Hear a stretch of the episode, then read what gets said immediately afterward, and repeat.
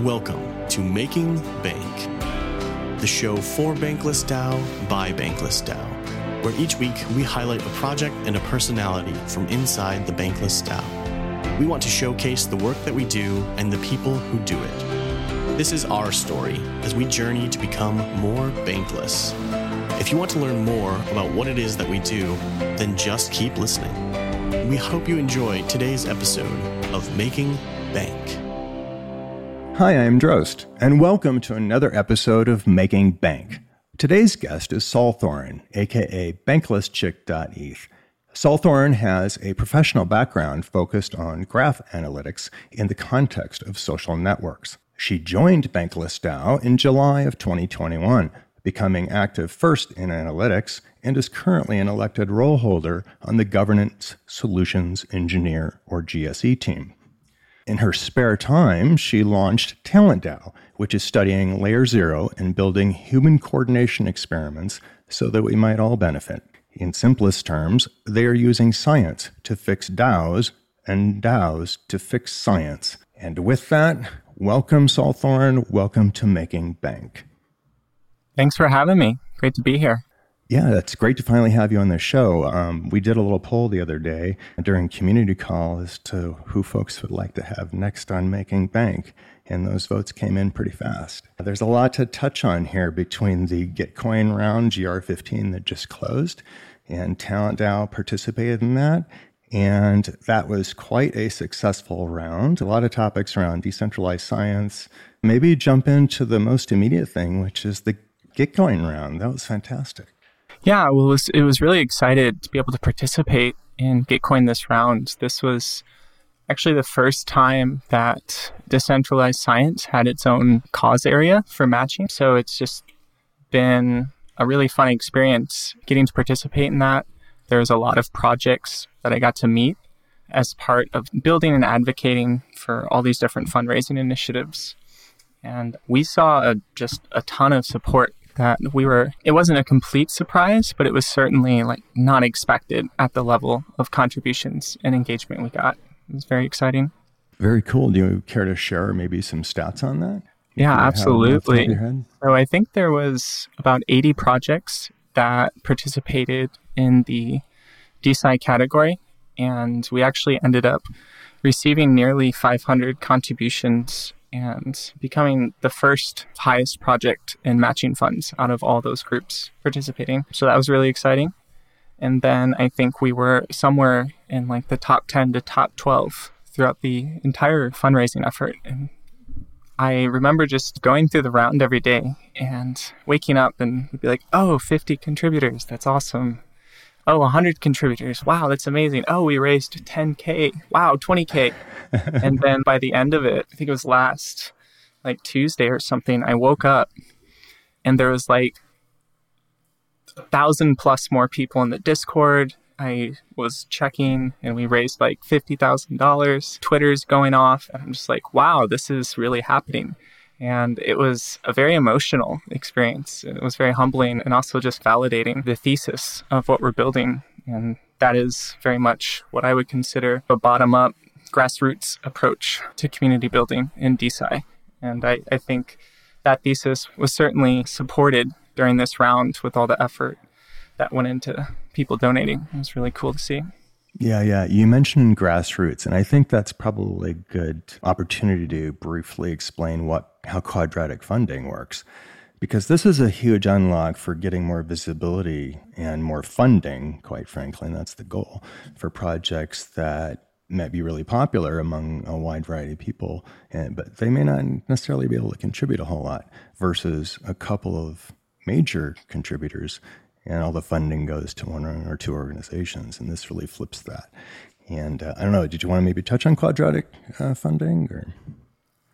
Well, I'm certainly happy to try and touch on it. I think there's a lot of people that both understand it better and can explain it more easy. But my understanding is that with quadratic funding, there's essentially this equation that determines the amount of funds you're going to get in a matching pool based on the number of contributions and the amounts given relative to all the other groups within that matching pool. And it scales quadratically, which means it's like an inverted U shape.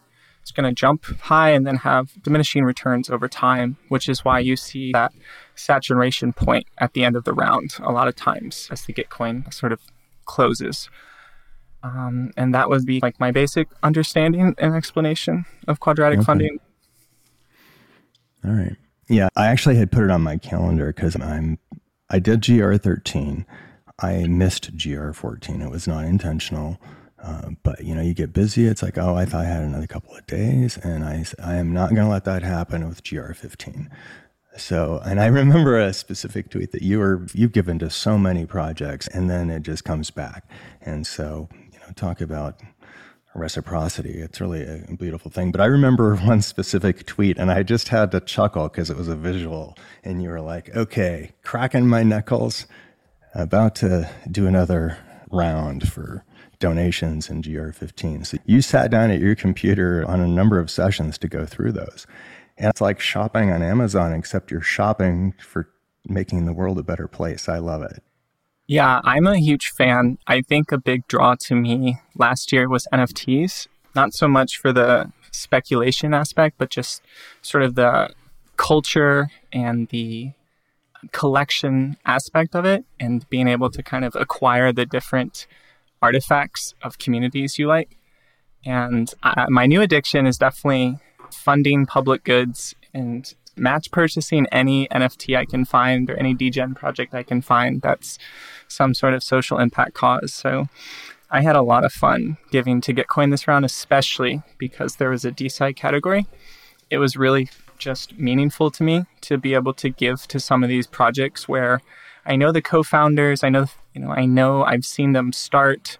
Um, DeSci is very young right now, so a lot of these early projects, like it's a small circle. A lot of us know each other. We've seen each other at conferences. Many of us are even, I would call friends.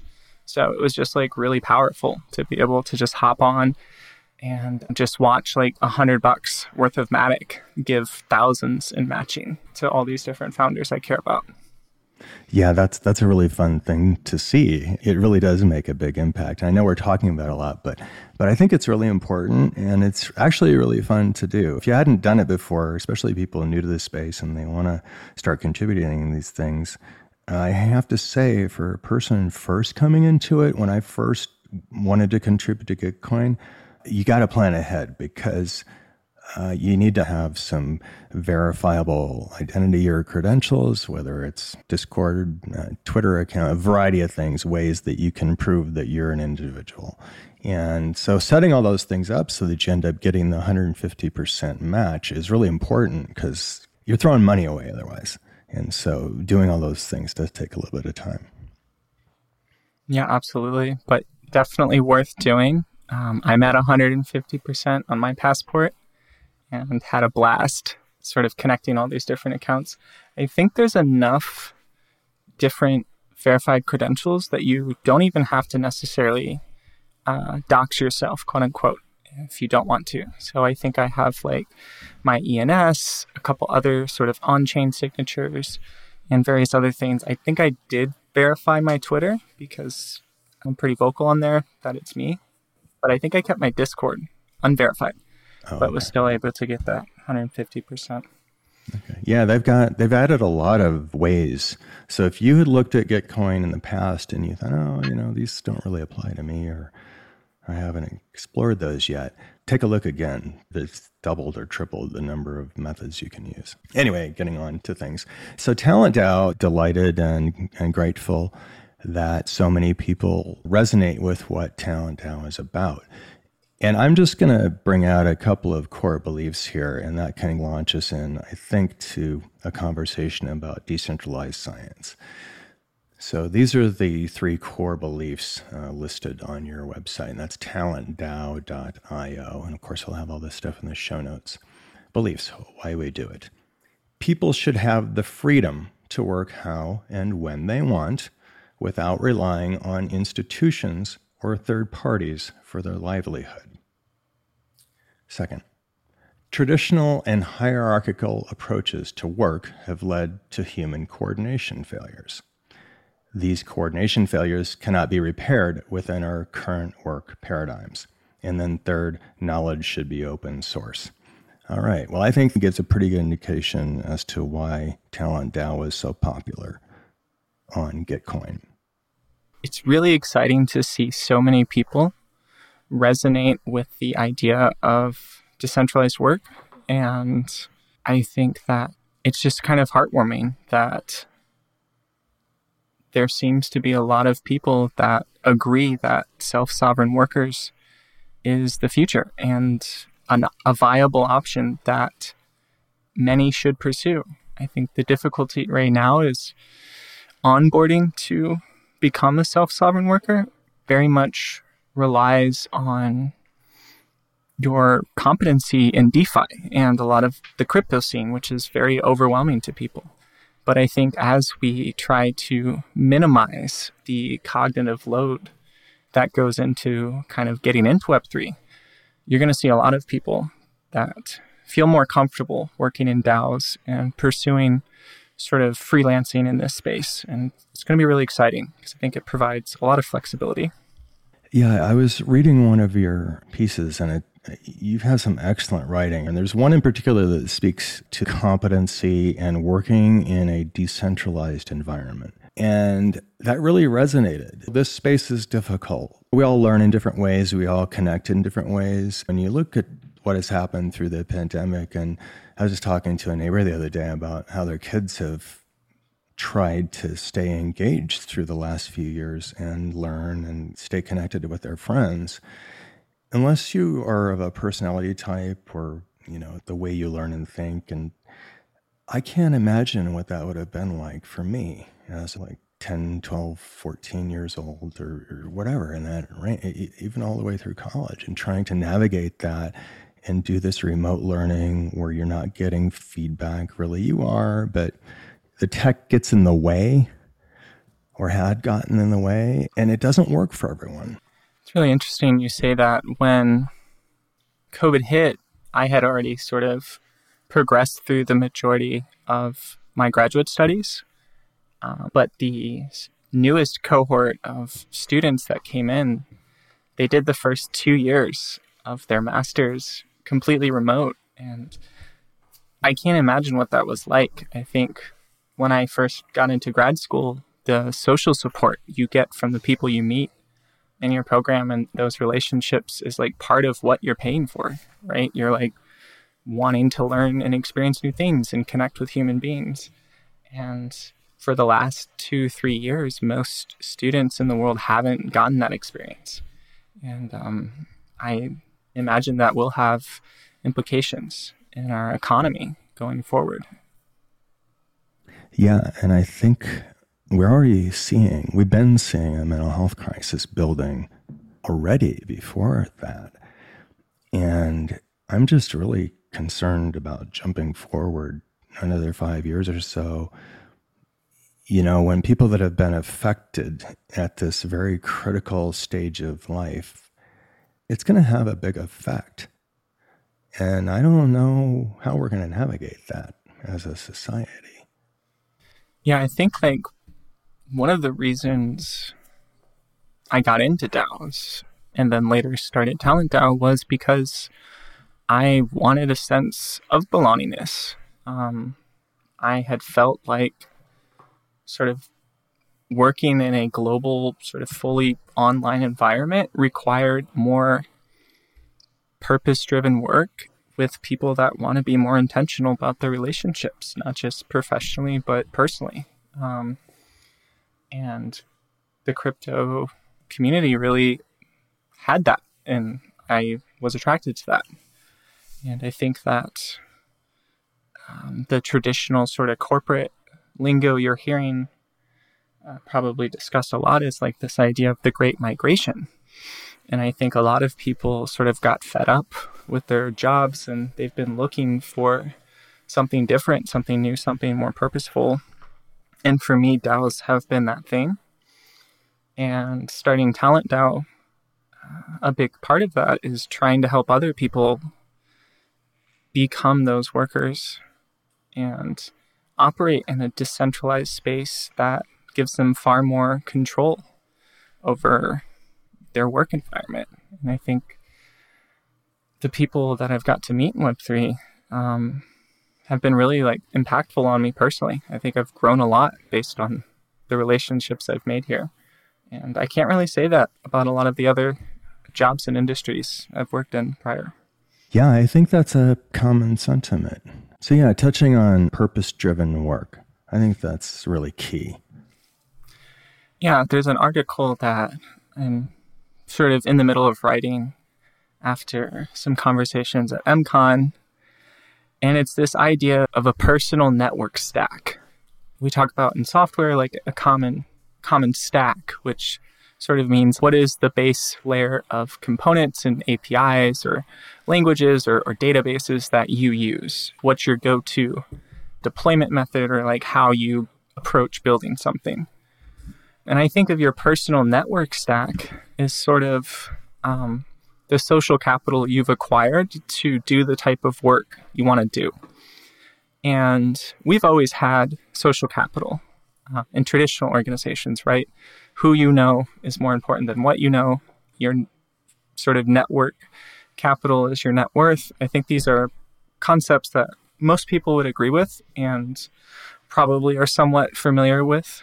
But this idea of a personal network stack in the context of DAOs and in the context of decentralized work becomes far more nuanced and actionable and what I mean by that is you can work in multiple DAOs at the same time. You can search and seek out different communities that might have similar ideals or similar beliefs or similar cause areas, or maybe even different cause areas that you want to contribute to.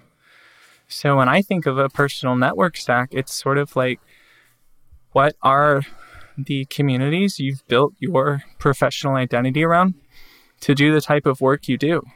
I don't know if everybody will have a full time job in the future of work with just one company where you're kind of like, you know, you're there and you're nowhere else and you're committed, right? Like traditional companies, they want that commitment and they don't want you to, to leave and, and turn over. Whereas in DAOs and Web3, like I'm working at Bankless DAO, I'm working at Talent DAO, um, I'm doing some stuff for Lobby 3. I just recently joined actually another research organization doing about like 10 15 hours a week for them and when you add all those pieces up it's a network of the things i care about the type of work i like to do the people i like to interact with the value i like to exchange but the difference between that and centralized work is that i have far more control over that and it's modular right? I can spin up and spin down work. I can work somewhere else where another DAO might be more quiet, and then maybe I pivot back. So I think that idea is going to mainstream, and we just need to reduce the effort to get people into here and to learn about Web3. And we need to create uh, a way for that process to be much easier and not require so much networking. So that's kind of like my thinking currently on decentralized work is like the benefit of decentralized work is you can build a personal network stack that is purpose aligned to what you want to do with your life. Yeah, cool. It's interesting that you mentioned this personal network stack. It's funny, I'm working on my next essay. I'm doing bullet draft stuff here, so it's really, really rough. Lens protocol, your own personal API you choose which interfaces to expose and which data to allow depending on the requester. It reminded me that I was working on that. Yeah, I love that actually. I'm a huge fan of Lens Protocol, a little alpha that isn't necessarily a secret, but definitely something I don't make known often is like we're building on Lens Protocol. I think I mentioned that in the Gitcoin grant. I see a ton of potential for building DAO governance within the social layer of people itself. And what I mean by that is having a Web3 social graph and a Web3 knowledge graph that can interact and is interoperable across platform. Like I have a, a Saulthorin.lens profile I can use it to sign into multiple apps, and I'm the same person with the same stats and the same followers, regardless of what app I'm in. And what's really cool about Lens Protocol is not just the sort of own your own profile and own your own data component, which I think is what's most talked about right now, but it's that the way it's designed actually allows you to create governance, embed it within the actual social sort of networking process. And what I mean by that is everything within Lens is an NFT. Everything's an ERC 721. So it's like people follow you, now they have a follower token. So if you want your first 100 followers to vote on something, that's a smart contract. Like you can code that. There's modules that make that super easy to do in Lens. One of the things we're doing is working on peer review and just pivot into DeSci a little bit to pull on this Lens protocol thread in peer review right now, it's very top down and it requires a consensus, right? And the nice thing about Lens is you can make that peer review process more of a social experience. And that's what we're doing when we talk about building a community reviewed protocol. It's basically building DAO governance into the social networking experience. It just happens that the people we're building that app for happen to be scientists but it could apply to any social network, which I think is what makes Lens so powerful. Back in July, you wrote a piece called DAOs and Structural Adaptation Theory. You were talking about dimensions in organizational structure, so task yes. structure, incentive structure, and decision making structure. Yes. The way traditional organizations versus DAOs work. I think that's a good way to connect some of these concepts that article series was two parts. It was mostly about taking in some of the org design concepts from the academic literature and trying to apply it and then improve it in the context of DAOs.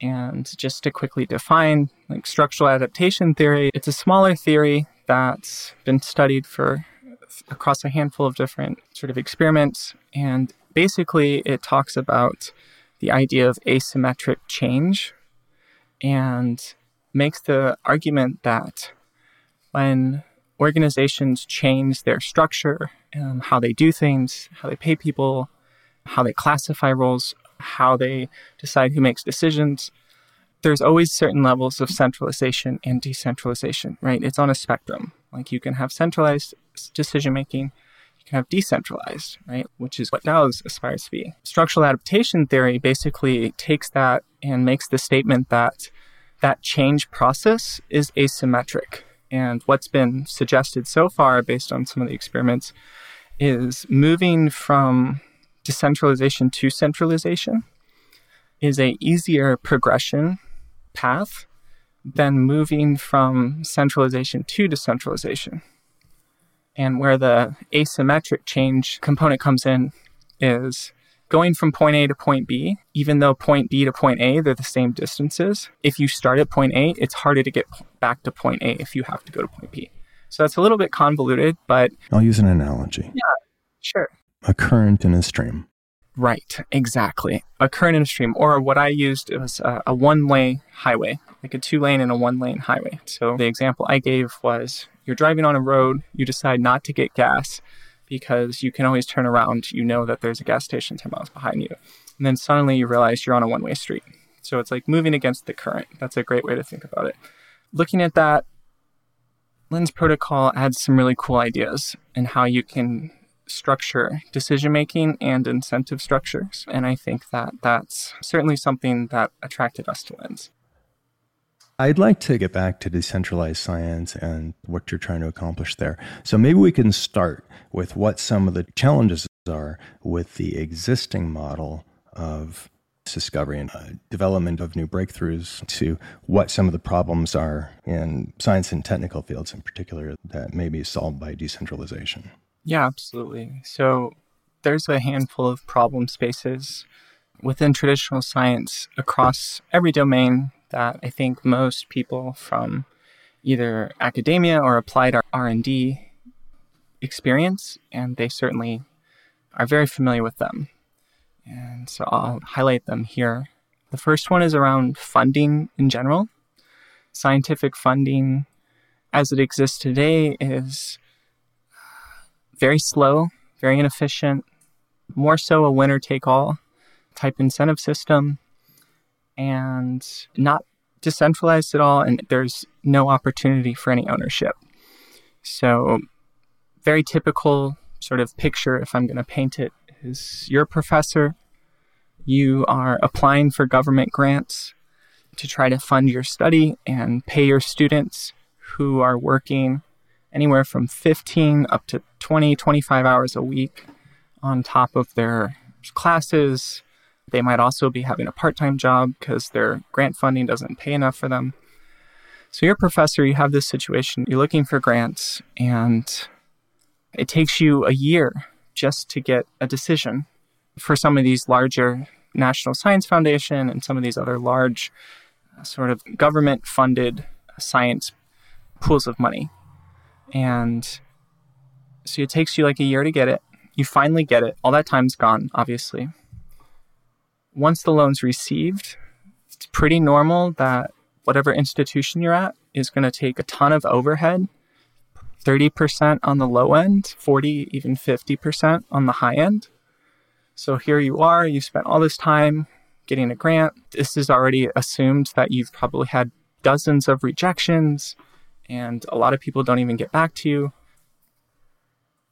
Now you have to have those resources at half of what you thought and you pay your students what you can. And it's just like a very inefficient system. And you don't get to fully realize the fruits of your labor when it comes to existing funding models. And grants is pretty much the main option most academics have. They can do their own consulting, they can try to get paid projects for their students, but a lot of schools have contracts in place that you can't do that type of work outside of your job. They don't want you freelancing or bringing in your own clients or side money. So it's very restrictive. So the scientific funding model is broken. That's the first big one that I think a lot of DeSci is tackling right now. If you look at most of the DeSci DAOs, it's we fund X cause or we do this type of investing because they want to try to democratize funding for science, which is the biggest sort of initial use case that got a lot of momentum. The next sort of piece of the puzzle that is equally frustrating is the publication side of it. It's not unusual to take two, even three years to get a peer reviewed publication submitted and accepted in a top tier journal. You'll spend three to six months composing the manuscript, doing the study, and you submit it to a panel of editors who might do a peer review and it takes them at the earliest a month, two months to get back to you. More realistically, it's probably two to six months. And they get back to you and it's a revise and resubmit. So, like, you don't even get it accepted. It's, oh, here's all these little things we want you to fix. Do all these things, and then we might accept it next time. So, you've been doing this for like two to three years, this back and forth. You finally get it accepted, it gets published. The minute it gets published, it's intellectual property that's no longer yours. It gets owned and stored by the centralized publication company. And very likely you lose all of the ownership and IP rights of that paper. But it doesn't matter because the school that's employing you, all they care about is if you publish. And there's this terminology and this idea that's thrown around is called publish or perish. And it's the notion that most professors, if they can't publish, they're going to be fired and asked to be let go and they're not going to get tenureship. And that's a problem in and of itself because now we're incentivizing quantity over quality. A big reason is most school rankings is based on publication, but that's a whole other topic that we could get into Oh, that we're measuring the wrong things in, in pretty much everything? we're measuring the wrong things, absolutely. How student performance, the importance and impact of a degree, like all of that needs to be revamped. So you get your article accepted, you have this publication, and you spent three years of your life sort of fighting over it.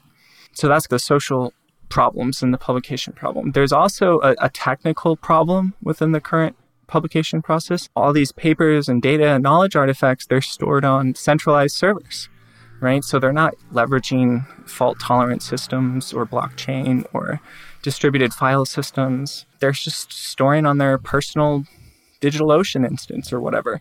And it's very common in academia to have what's called link rot. So, like maybe there's a citation you want to look up and you search it and then you get a 404 error and like it's gone. It's that piece of science is just is disappeared. And if it's some random paper in some niche field, like that might not seem like a big deal, but if we zoom out and add maybe 500 years, look at the Roman knowledge and some of the Greek literature, right? There's a lot of lost knowledge that we haven't been able to recover, and it's because we didn't store the data right. That's the same problem we're having now. So there's another technical component. So that's the biggest sort of publication issues is those social and technical issues. The third one that is a big one is peer review itself. It's obviously top down sort of attitude on like we get to decide what good looks like. It's very slow, it's very inefficient, and the peer reviewers aren't paid or incentivized at all. Most professors spend anywhere from 10 to 20 hours peer reviewing articles, volunteering as editors for different journals, and all of that is free labor that isn't compensated at all. It's just expected out of you. So there's a huge disconnect between the value scientists are producing and the value they get in return. So those are like a lot of the biggest ones. Another one that's really big is the replication crisis. This basically means like there's zero incentive to redo a study and do it again, even though it's super important to test a hypothesis multiple times in different ways if you're really trying to prove out and create a, theory or a, a body of knowledge that you can trust and can be relied upon. And you're not rewarded in academia right now to do replication studies. All that's published is new. And what ends up happening is you get a lot of derivative ideas and a lot of like superfluous ideas because you're just trying to reinvent the wheel and publish because your performance is quantity, not quality. So all of that is the moving parts in traditional academia. And if you are pretty Web3 savvy and you know about like crypto economics, you can probably start to piece together how DAOs and Web3 is like the natural solution for a lot of those because Web3 is all about fixing and realigning value incentives. But I just want to I want to pause for a second because I know that's a lot to unpack. But that is like the very shortest answer I can give. Yeah, no, you summarized that really well. And I was making a couple of notes while you were talking. So just to go back. So for me, the first thing that popped into my head was the opportunity cost of spending all your time justifying your work to someone else to get some money. You have to phrase it in a way that works for them. And it's like filmmakers. They submit to a festival or something, the creatives and they're doing media stuff are complaining about the same thing. It's a very difficult process to get your work seen. And then once it's seen, then what? Then you have distribution issues. Then people want to take a cut. You end up, the creator doesn't get anything. And you see this replicated in science, every field it's extractive. It's extracting human capital for corporate profit, or in this case, academic endowments and all that kind of stuff. So it's the same same problem.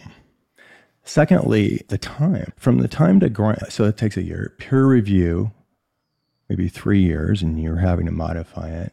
And then once you get it published, the intellectual property doesn't even belong to you anymore. And then it's locked up behind a paywall. You can see the abstract, but unless you have access through some academic institution or some corporation that pays huge fees, you can't even see it. And then the focus on publishing. If the focus is on publishing, well, you can just, as AI gets better, you can just submit a writing prompt and there you go. You got another publication. You got what you wanted. Yeah, it's a huge problem. And I think that most people in academia are at the least very very stressed out and on the extreme end like clinically depressed and not in a great mentally stable place. I know for me grad school like pursuing a phd like that's been really hard and burnt me out a lot. And that's like not a unique or uncommon story. That's pretty much everybody that's ever tried to do that degree. And i don't think that should be the way. And a lot of that is because of all these problems I just outlined. You're constantly jumping through hoops just to do stuff that shouldn't be that hard because it already is hard. Like science is difficult and complex. Why are there so many obstacles to do science? I will say that, at least in the US, there was a, a recent piece of legislation that, that got passed that any research or science that's government funding dollars has to be open source. So these centralized publications are no longer going to be able to close source knowledge if the study was paid with tax dollars. Now, obviously, this doesn't apply to private funding or certain grant funding, so this doesn't fix the whole problem, and it also only applies in the US. But it was a huge win for academia and for DeSci. Uh, I wanted to touch on something else here. We had Humpty on, Humpty Calderon, uh, talking about Orange Protocol and they were just doing another Twitter space the other day. So there's a lot going on there. But on September 13th, just a couple of weeks ago, your organization, TalentDAO, and Orange have entered into a partnership, and this speaks directly to what we're talking about. I'll just read it rather than trying to paraphrase. A strategic partnership that will engineer a community reviewed newsletter platform filled with fact finding investigations, analysis, and experimentation of Web3 data. Now, that's one component. Obviously, there's lots of areas from climate to these other things, but specifically, this is a way to start building this reputational model based on the reputation tokens and so on that are that are on the blockchain. Did you want to touch on that at all? How Orange and Talent DAO are working together? Yeah, definitely. I will. I'll share a little bit there. There's a lot of exciting things we have planned in the future that I don't want to share just yet, but happy to talk about what's already out there. Really have been great working with Humpty and the team. I really like what Orange Protocol is doing. And there's good alignment because Orange is built with Polygon and Lens is also on Polygon. So there's some really cool opportunities to help build out and create some synergy there. This most recent drop we did was three non transferable reputation NFTs. And they measure different things. I'll go through that in a second. But the overall goal of this is can we encourage research behavior, pro social behaviors within the DAO economy by issuing these meta credentials and like this recognition of these behaviors? Obviously, this concept of soulbound tokens has really taken off and started a lot of conversations that needed to be had. Something that we've always been interested in is reputation at TalentDAO. And obviously, if you're building a journal or like a body of scientists, you want reputable, competent people assessing that knowledge. So these reputation NFTs we just dropped, they're free to claim. And it's our initial experiment to try to identify the type of people we want in our community and frankly the type of people that we want in our early allow list for private beta. So there's the alpha for the bankless listeners. If you haven't claimed those, they're on Orange Protocol's website. And there's basically three things being measured. So the first one is your overall DAO activity, which is basically are you active in DAOs? So this is not what you're holding. We wanted to separate financial reputation with sort of your social reputation. But this is have you ever voted on Snapshot before? Have you ever created a proposal? How active you are on forums? Like all this metadata at that level. That's are you participating in DAO governance and working in DAO? So that is the first NFT. And when you go to claim it, we basically have this model that decides if you're eligible or not. So we have relatively strict criteria and like we are we're looking for sort of the top 25 30% of wallets that are very active within the DAO community. The second one that we're looking at has to do with just your overall sort of commitment to Web3 and your participation in Web3 from public good standing. So we're looking at have you given to Gitcoin? Have you given to Giveth? Some of these other platforms. We're looking at how many POAPs do you have and what specifically were those events? Are they related to some sort of conference that's in crypto or something you gave and got a POAP for it to recognize that contribution. That's the second one that we're measuring. And then the last one is the only one that's actually specific to TalentDAO. And that's like the commitment to our community from like a communication standpoint. So uh, are you in our Discord? Are you talking? How long have you been there? And, it, and to qualify for that one, you also had to tweet the Discord link and make your intention that you're joining. So those are the first three we dropped as somebody that studied reputation from like a graph perspective and like at a pretty rigorous level. I would call these very much toy examples and like the back of the napkin okay. first stab at building these. But I'm very excited of what we've done so far. And we've seen a lot of people claim them. And we're going to start issuing these very often. And the models will certainly get more complex as we learn. Well, cool. I just brought up the site. I connected my wallet, and there's only four days, 16 hours, 54 minutes, and 51 yes. seconds. So we and we already extended it once, and we are closing it. So it closed September. It closes September 30th. Um, September 30th. I better get this edit done so that people can know about it if they hadn't heard about it before. All right, cool. No, this is excellent. I love it, and I've been thinking a lot about this stuff too, just in terms of trying to put out my own content and, you know, people that you're closer to that you maybe want to share some more personal work with that you want to gate to that group. And it's just for being able to share more of yourself, but not just put it out there like on Facebook so the whole world sees it and then they sell it to somebody and suddenly you're in a Pepsi ad. But yeah, I've been thinking a lot about this lately. And so this is a really cool, cool concept. Thank you. You're doing some AMAs coming up. Talent DAO, I just can't imagine anything I'd rather follow right now in terms of these communities that really have a huge amount of potential and great momentum right out of the gate.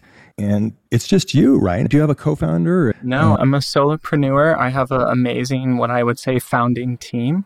So there's about 10 of us, and about five of those people have been here since the beginning. I consider them friends and freedom fighters and renegade scientists. But logistically speaking and legally speaking, I'm, I'm a solopreneur, single founder, definitely been bootstrapping this from the start. We don't have any VCs or benefactors. It's basically just been either my personal funds or external grants from awesome programs like Gitcoin. And I think it'll continue to be that way. We're not hmm. Trying to take any investor dollars. I was just looking through your tweet thread and I see that you also just did an AMA with Polygon DAO. Ah. But that was on this last Monday, was it? It's the 19th of September. Yeah, that was awesome. So Polygon DAO, obviously I'm a big fan of Polygon and the DAO when it spun out last year and started, a lot of the people that helped start that were from Bankless, which I think is awesome. I think it gave it a sort of ethos and compass on the way to think about decentralization. But anyways, last week we did an AMA with them. We talked about DeSci and sort of shield the Talent DAO grant, just given the timing of Gitcoin. But I'm very happy to continue to work with Polygon DAO. They just launched an entire vertical and funding mechanism for DeSci. I think they're looking to fund like the next thousand projects on Polygon with like micro grants up to like 15K and a bunch of other really cool perks and access to their network. So us building on Lens and deploying to Polygon chain, we're obviously we're working very closely with them and some of the people that are leading the governance team over there now and the ops teams are bankless OGs. And it's been really yeah. great to see them and be like, oh, it's so good to see you. It's been like eight months since we got to work closely together, or it's been over a year. So that's really cool. But yeah, definitely check out that Polygon DAO AMA. I think it's mostly grant shilling, but we do have some good conversations. The person who interviewed me was also a researcher. They were like one of the DeSci leads they were asking like some very good questions and nuanced questions that people will probably appreciate if they want to learn more about DeSci specifically. That's great. I, I don't have a total count in front of me, but if anybody wants to see the kinds of things you're donating to, all I got to do is look at what you've done on, on Gitcoin. But you've donated to like 50 or 60 different projects. There's no way we can go through all of them and talk about them, but there's a lot of cool stuff. There's DeSci, crypto advocacy, LGBTQ projects, all kinds of stuff. And um, and to me, these are all pro social in my book. And actually, following some of these projects that you're following is a shortcut for me to save some time, quite honestly. So thank you.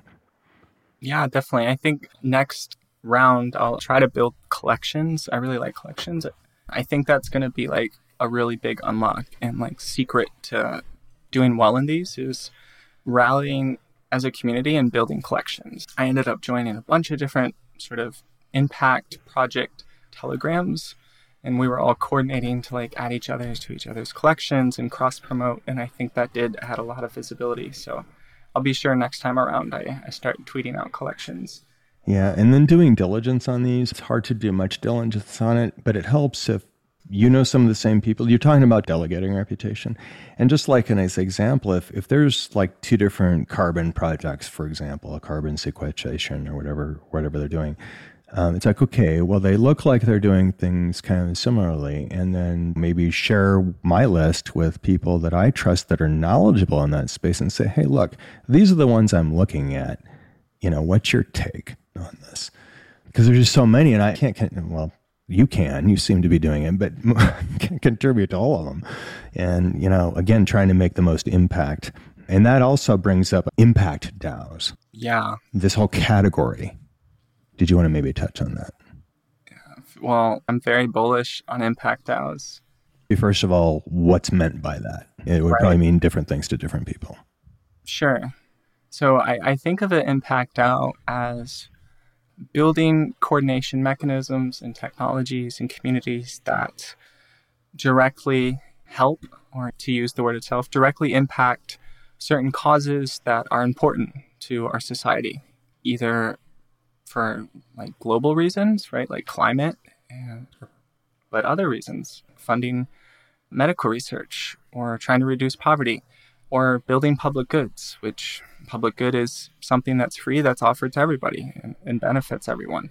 So impact DAOs are basically DAOs that are approaching the products and services they're building from from a pro-social and not necessarily a commercial or, or for-profit mindset. And I tweeted out, I think like a week ago or so, that I'm not that excited about investment DAO uh, as a use case. And I think a lot of DAOs are doing that, with the exception of investment DAOs that fund public goods. And um, it's interesting, something Vitalik just wrote in his most recent paper basically validates that DeSci is a really good use case for DAOs. And, and basically, what he talks about is like there's certain nuanced decisions that requires specialists for funding decisions. And funding public goods is like one of those things. But, anyways, yes, Impact DAOs, very bullish on them. Um, and I'm very excited about all the work they're doing. I love the work that Gitcoin put into highlighting different impact DAOs. I'm a little sad Talent DAO didn't make it into the applied research and DeSci pages, just saying. I think we were probably under the radar a little bit as the Gitcoin book was being published. Nonetheless, there are a handful of DeSci projects and applied research organizations in the Green Pill Impact DAO project book that they published. So I'm, I'm happy with that. I want people to, to know about the space regardless. Mm-hmm. Great. And I just wanted to touch on, you talked about venture capital, uh, finance, things like that. And I wanted to point out two that are flipping that on its head a bit. And one of those is Fight Club with Bankless DAO. And what they're doing is basically training people that around the world who want to go through an analyst program and learn how to understand these projects and not feel like it's some some mystery that only high priests of finance can understand. And so their mission really is to educate as many people as possible so that they can understand these things and demystify it. The other one I wanted to mention is FTW. That's for the win. We haven't had her on yet, but Lisa underscore CH. We've been trying to get her on, and I think she's doing one coming up as well. This is FTW now. And they are specifically, her and her partner, they come out of banking in Switzerland, I believe. And the data behind diverse founders makes it a lower risk proposition to fund diverse founders. From a financial de risking standpoint, it is a safer bet. And they are their mission is to A, get that message out there, and B, invest in these diverse founders that are under the radar that really should be funded. And so I think, you know, we look at it from that standpoint. To me, that's a pro social thing, even though it's investment related. And so I just wanted to make that point on those two specifically.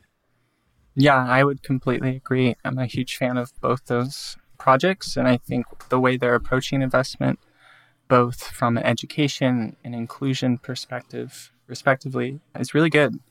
And I've had a few conversations with TW DAO and their founders before, and we're definitely a group on their radar. And I know they're raising right now. I think they've probably soft launched. I don't know if they're fully pre launch. I think they'll hit as they raise more and kind of hit the world by storm. I really, I do hope to work with them in the future. There's a handful of groups I would be happy to work with, and most of those groups are sort of community run investor groups, right? The meta cartels of the world. Outside of that, I've had really bad experiences with a lot of VCs and angels in this space. I think I bitch enough about that on Twitter that I probably don't have to explain it here. There's definitely a lot of bro vesters that make it very difficult for people that are different than them to try to get a seat at the table, which it's really funny because in a previous life, the investors would call me for help when I used to work in my big four consulting job and prior to my transition. And I was like one of the youngest managers at Deloitte doing like product innovation and research and like analysis and stuff like that. I'm not just somebody who's crying about VCs. I used to lead innovation on very big projects across the world at a very young age. I know people from A16Z, I know people from Y Combinator. And it's just so funny. This is getting more personal, but like going through my sort of change period and not only into this space, but coming into my identity. I've seen like this huge difference where I basically just have given up. I'm like, okay, fuck investor funding, screw institutional funding let's just focus on the community, try to add value to this space. And hopefully, things like Gitcoin and Polygon DAO grants and other grants can help us launch and get through that awkward cold start problem, get through that awkward pre seed phase. And so far, we seem to be doing okay. Yeah. And you know, anytime you're trying to start something new, sometimes you just have to plow through it and just know that you're on the path that you want to be on. And then have people come in that really resonate with what you're doing and can help with it. It demonstrates commitment. Is there anything else you want to touch on? I think we, we did cover quite a few things. There's the Twitter spaces coming up. This should come out before that Twitter space. Is this the one with Fight Club? Yes. That's coming up, I believe, on the 27th of September. Yes. I'm going to be speaking on the Fight Club space with NF Thinker. That'll be super focused on just the Talent DAO business model and the value proposition. So it'll be much more of a pitch conversation, but it comes out on the 27th, I believe. Okay, great. The obvious call to action here is to check out Talent DAO. Uh, is there anything else that is a top of mind call to action? Get it done now, or where to start if you really want to dig into yeah. some of these topics we've talked about? Yeah, I think there's probably three call to actions that are most beneficial to the user and also very beneficial to us. So the first one is definitely go see if you qualify and claim those reputation NFTs because it will be closed at the end of the month. And those reputation NFTs will be very influential in the early days of how we start to think about reputation weighted voting for governance. The second big thing is to go follow our lens profile. So talentdao.lens, we have a lens profile.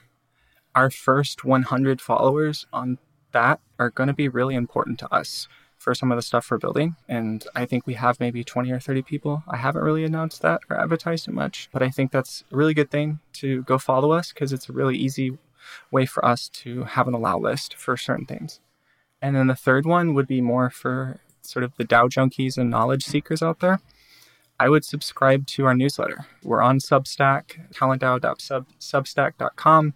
It's called the Newsletter of Decentralized Work. So we ship it monthly and it's basically just like hardcore concepts about DAOs. It's rather technical, but it's for the purists, and we don't spam, and it's free, and always will be. We do take donations, but we don't we don't charge for anything. We don't run ads or anything like that. So, highly recommend that content. I think it unpacks a lot of the science behind our thinking over the last six to eight months and there's been a lot of great articles we also curate from other people that we really value and respect in this space. So I think it gives you a really well rounded education on DAOs, at least within the last like 12 to 18 months and what they've been up to.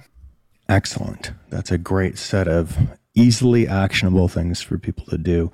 And uh, yeah, these reputation NFTs, this is very exciting. And as you said, this is just a little this is a simple one. This is to get started, but you've got a lot bigger plans down the road. And I cannot wait to see how this goes. And obviously, there's going to be a lot of interest in this, judging from your success with Gitcoin uh, GR15. And I'm watching that for sure. So uh, Thank you again, Saulthorin. We're going to have all this stuff in the show notes. And then if there's anything else you want to supply before we publish, we can certainly drop those in the show notes as well. All right. Well, this has been a great conversation. I, again, I really am super excited about what you're doing. And I'm delighted that you're rewarding people that want to be a part of it. And I need to jump in and join Talent now. So see you over there. Yeah. Well, thank you for the support. And yeah, see you around the DAO. It was great getting to know you more, Droste. Thank you again. I would love to have another conversation sometime. We'll unpack some of this stuff. I'm sure this episode is going to resonate with people and we'll get some more questions out of it. Anything else that popped into your head that maybe you want to make sure we cover before we wrap? Yeah, no, my, my closing thought would just be thank you so much for having me on the podcast. Thank you for doing what you do. I love the Making Bank podcast. I love that you're trying to tell the stories of people in the community. And I love Bankless DAO, obviously. So hopefully we'll continue to have these conversations and thank you. It was great getting to know you more, Justin. Yes, thank you. You as well. Oh, I got to do the outro. oh, yeah, Let yeah, do the outro. And that's a wrap. Thanks for listening. This has been Making Bank, a production of Bankless DAO. If you'd like to learn more about Bankless DAO, please visit bankless.community on the web for more information and how to get started. And, of course, if you like what we're doing, please like, subscribe, and follow on your favorite podcast platform.